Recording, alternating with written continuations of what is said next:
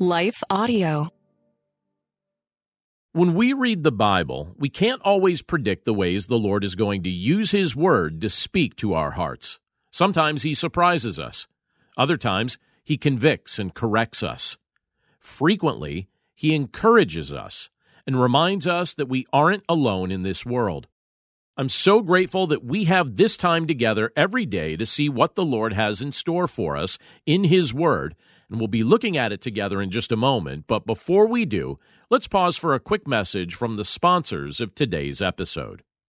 It goes without saying, but the Bible has changed so many lives. Take a second to think about what life would be like if you didn't have access to a Bible or if you weren't even allowed to own one. And that's a reality that many are facing. That's why I want to tell you about one of our partners, Cru. Cru has missionaries in almost every country, and they are seeing people come to know Jesus. There's just one thing they're missing a Bible in their own language. For only $24 a month, you can provide three people with Bibles each and every month. When you sign up to provide three Bibles with a monthly gift of $24, Cru will also provide meals to 12 hungry individuals through their humanitarian aid ministry. Plus, you'll receive a free copy of my book, Walking in Wisdom. Simply text WISDOM to 71326 to help today. That's W I S D O M or visit give.cru.org slash wisdom. Again, that's give.cru.org slash wisdom. Message and data rates may apply. Available to U.S. addresses only.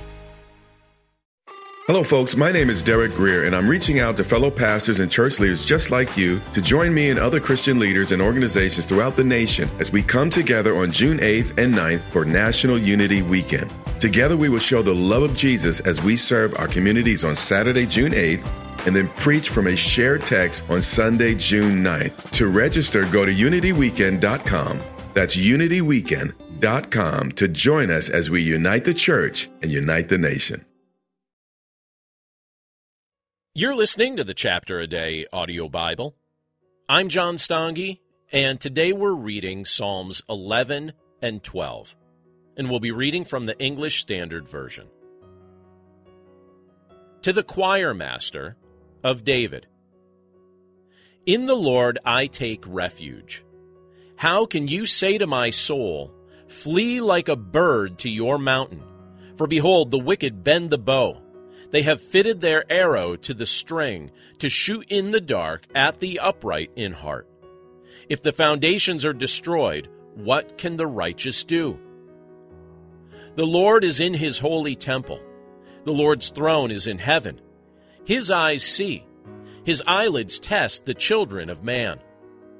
The Lord tests the righteous, but his soul hates the wicked and the one who loves violence. Let him rain coals on the wicked. Fire and sulfur and a scorching wind shall be the portion of their cup. For the Lord is righteous. He loves righteous deeds. The upright shall behold his face. Psalm 12 To the choir master, according to the Sheminith, a psalm of David. Save, O Lord for the godly one is gone. For the faithful have vanished from among the children of man. Everyone utters lies to his neighbor. With flattering lips and a double heart they speak. May the Lord cut off all flattering lips, the tongue that makes great boasts, those who say, With our tongue we will prevail, our lips are with us, who is master over us? Because the poor are plundered, because the needy groan. I will now arise, says the Lord. I will place him in the safety for which he longs.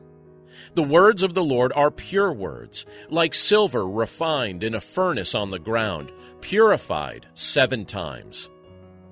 You, O Lord, will keep them. You will guard us from this generation forever. On every side the wicked prowl as vileness is exalted among the children of man. Let's pray.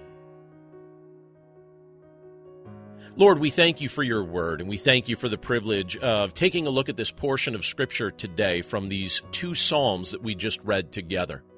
And Lord, we're grateful for the fact that when you look at us, you do not ultimately allow the wicked to prevail.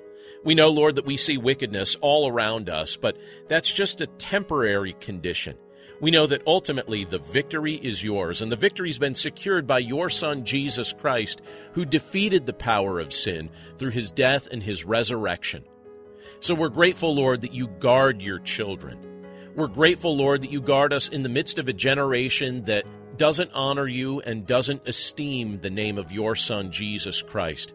Lord, just as the psalmist states in these portions of Scripture, that on every side it seems like the wicked are prowling and vileness is exalted among the children of man. But Lord, you are planning to return again and you will restore your creation. And we're grateful, Lord, for the restoration that you've accomplished in our life. And we look forward to what you have in store for all creation, as one day there will be no more sin. It will be completely eradicated and you will establish a new heaven and new earth. Join them together, and we will spend eternity under your benevolent reign. Lord, we're grateful for these things, and we're grateful for your love for us. We don't deserve any of these blessings, but we look forward to all you have in store. And we thank you, Lord, for your presence with us today. We pray this all in Jesus' name. Amen. What do you do when your world is falling apart? How do you march when it would be easier to stay where you are and die? Join me every week on the March or Die podcast, and we'll discuss that and so much more.